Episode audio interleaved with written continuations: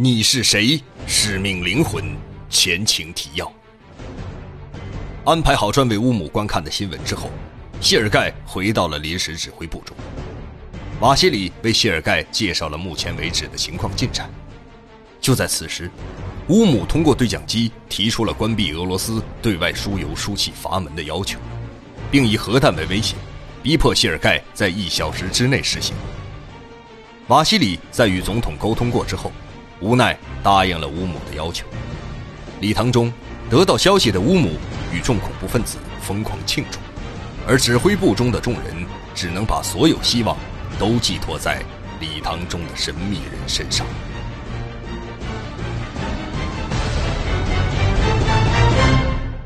第二章三十五，峰回路转。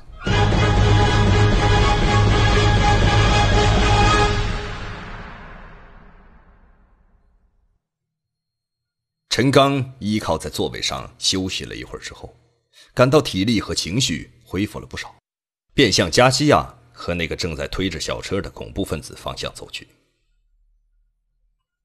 加西亚看到陈刚来到身边，用关切的语调说：“你好些了吗？”陈刚只是嗯了一声。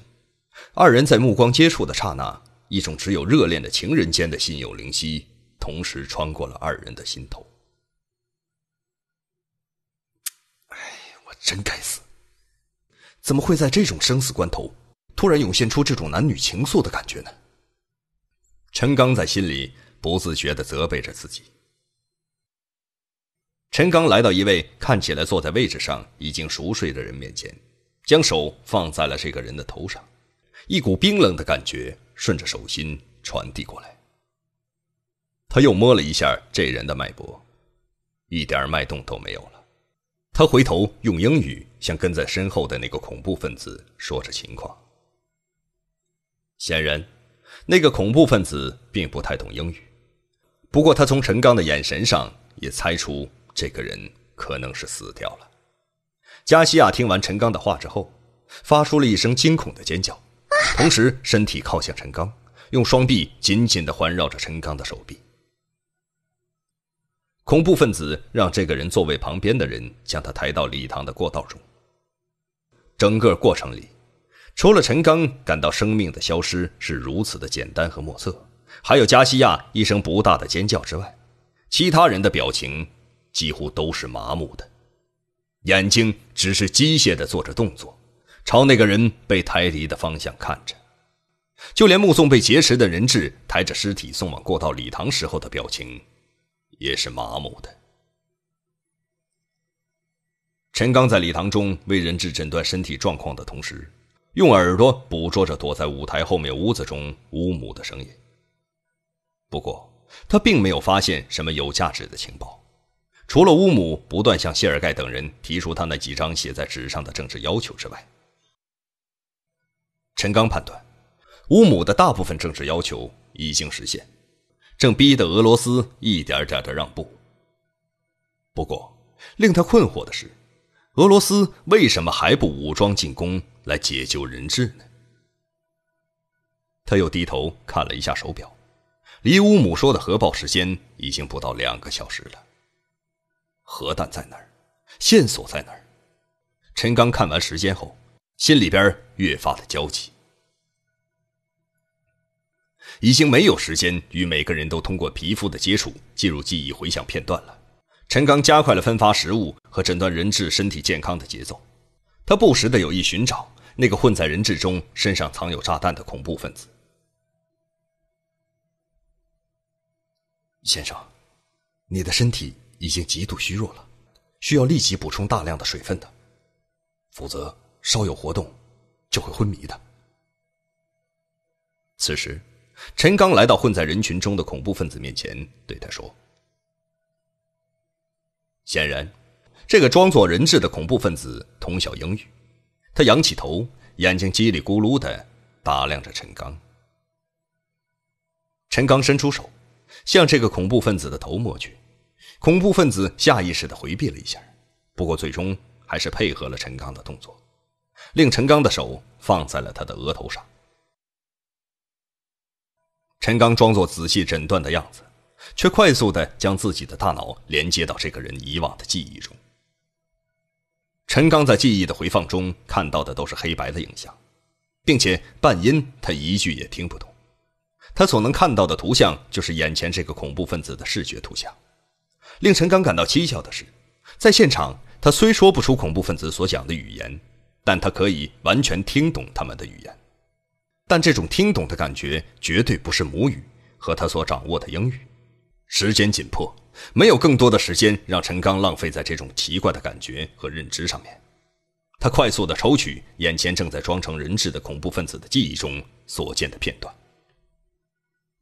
他极度虚弱，请给他双倍的食品补充体力。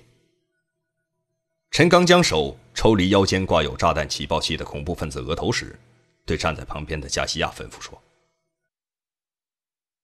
那个装作不认识这个人的恐怖分子。”从食品车上拿了双份食品后，额外又多拿了一袋牛奶，递到了伪装成人质的同伙手上。陈刚又挑了几名人质进入了他们的记忆中，不过这些人都和恐怖活动没有关系。你怎么样？陈刚走到最后，坐在礼堂前排、面色苍白的韩毅面前时，用汉语问候他。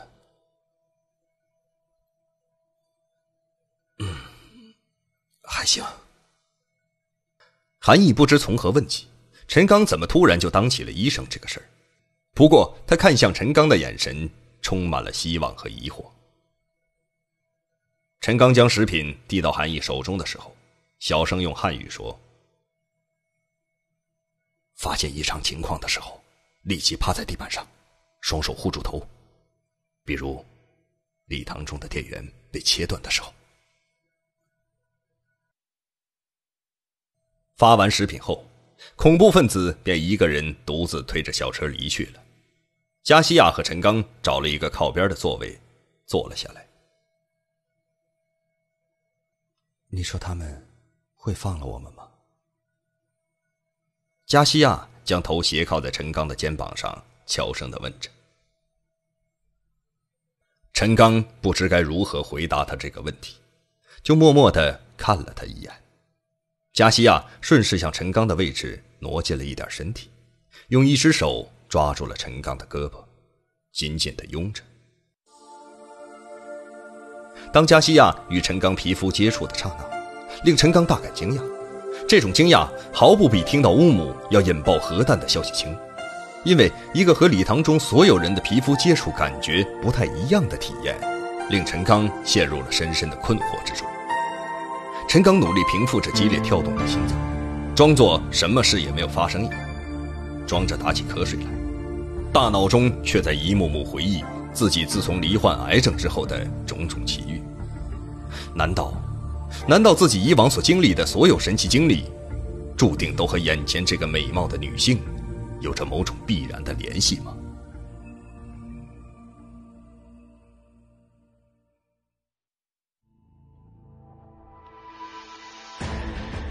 离奇失踪的货轮，那艘船到底是怎么失踪的？不可思议的力量，是我的时间变快了，还是他的时间变慢了？突如其来的变故，这座大礼堂现在由我们接管了。不断传来的讯息，看来有人在里面给我们做内应。神秘人的身份到底是谁？灵狐，欢迎收听《你是谁？使命灵魂》第二章，作者王金，由。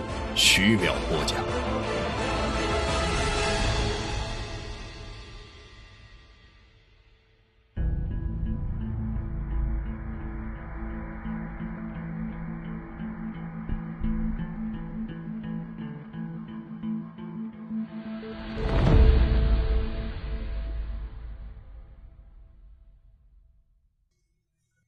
一股腥臊的味道直刺鼻孔。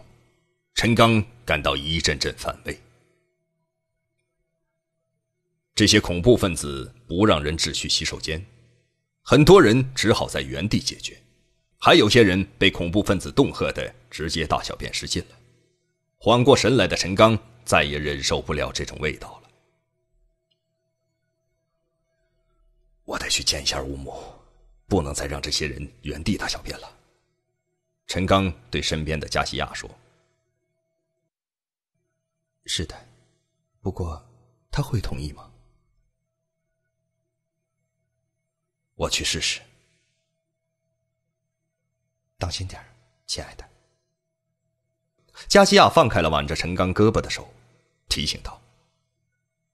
陈刚站起来，向在身边来回走动的一名恐怖分子走去。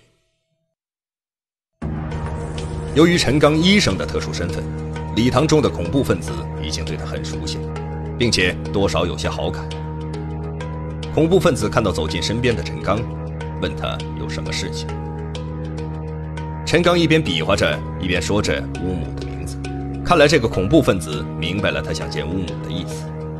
他用对讲机说了几句话后。示意陈刚可以直接去后台见乌姆。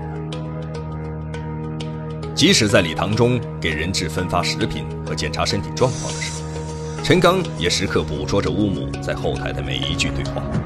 不过，乌姆除了与礼堂外的俄罗斯人提出各种要求，和跟同伙的一般对话之外，再也没有发现有价值的情况。不过，令陈刚感到后悔的是，他也应该倾听一下俄罗斯人眼下的打。他们为什么还迟迟不采取武力解救人质的方案？陈刚来到后台，见到乌姆的时候，他正和三个小头目聊着天，说着一些轻松的话题。这真是一个十足的恶魔，竟然能在毁灭好几百万人无辜生命的前夕谈这种话题。陈刚在心里默默地骂着乌姆。陈刚说出要求后，乌姆几乎没有怎么思考。就答应了他的请求。乌姆拿着对讲机，向守候在礼堂中的手下下达完命令之后，笑着从桌子上拿了一瓶水递给陈刚，说了一些感谢陈刚对自己和礼堂中人质的医疗关护之类的话。还没等陈刚说话，乌姆的对讲机中就传出了向他报告的声音：一些人质由于长时间在座位上久坐，再加上身体虚弱。有的人刚站起来就昏倒了。乌母马上把这个情况告诉了陈刚，于是陈刚就急匆匆地跑向了礼堂。陈刚跑到舞台的时候，他看到礼堂内的人质开始躁动，恐怖分子大声骂着人质，人质们发出各种语言混杂在一起的哭泣声。陈刚跑下舞台，并没有赶着去抢救那些晕倒的人质，他找了一个人质稀疏的位置坐了下来。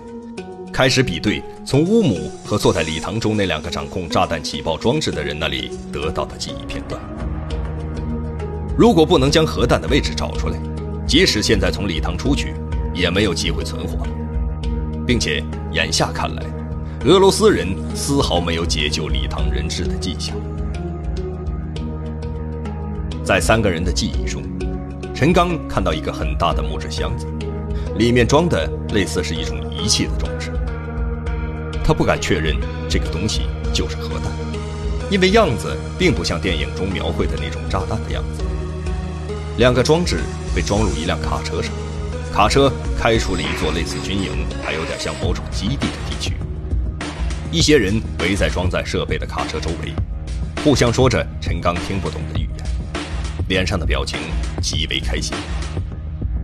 陈刚不断变化着所掌握的那三个人的记忆视角。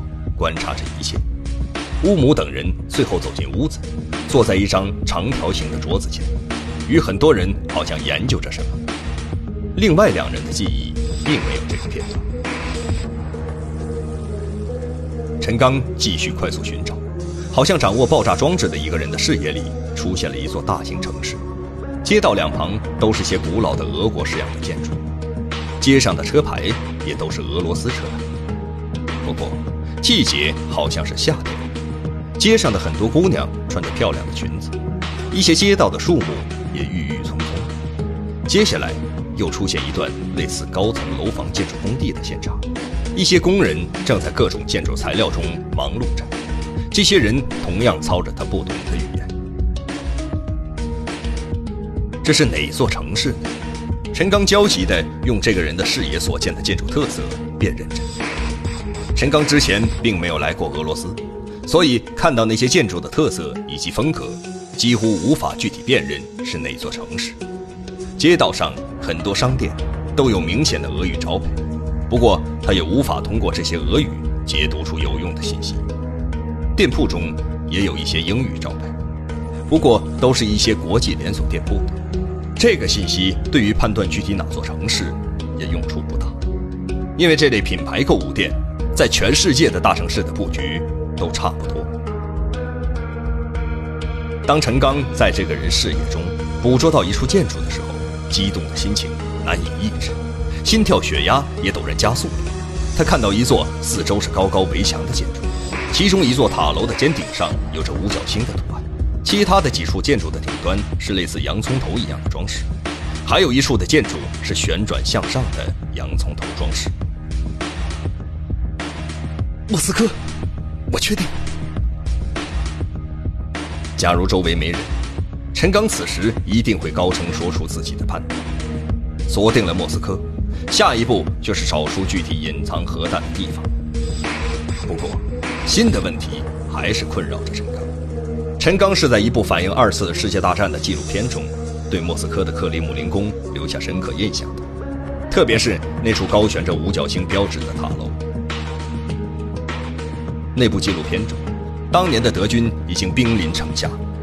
纪录片的镜头对这处五角星的塔楼有一个大大的特写，这一幕在陈刚的脑海中留下了深刻的挥之不去的印象，无意中在今天被派上了用场。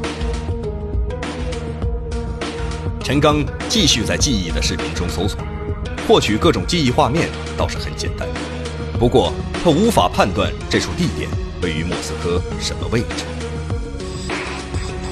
当陈刚以这个人的视野看到一幅画面的时候，紧张郁闷的心情一下子被这个发现抵挡的踪迹皆无。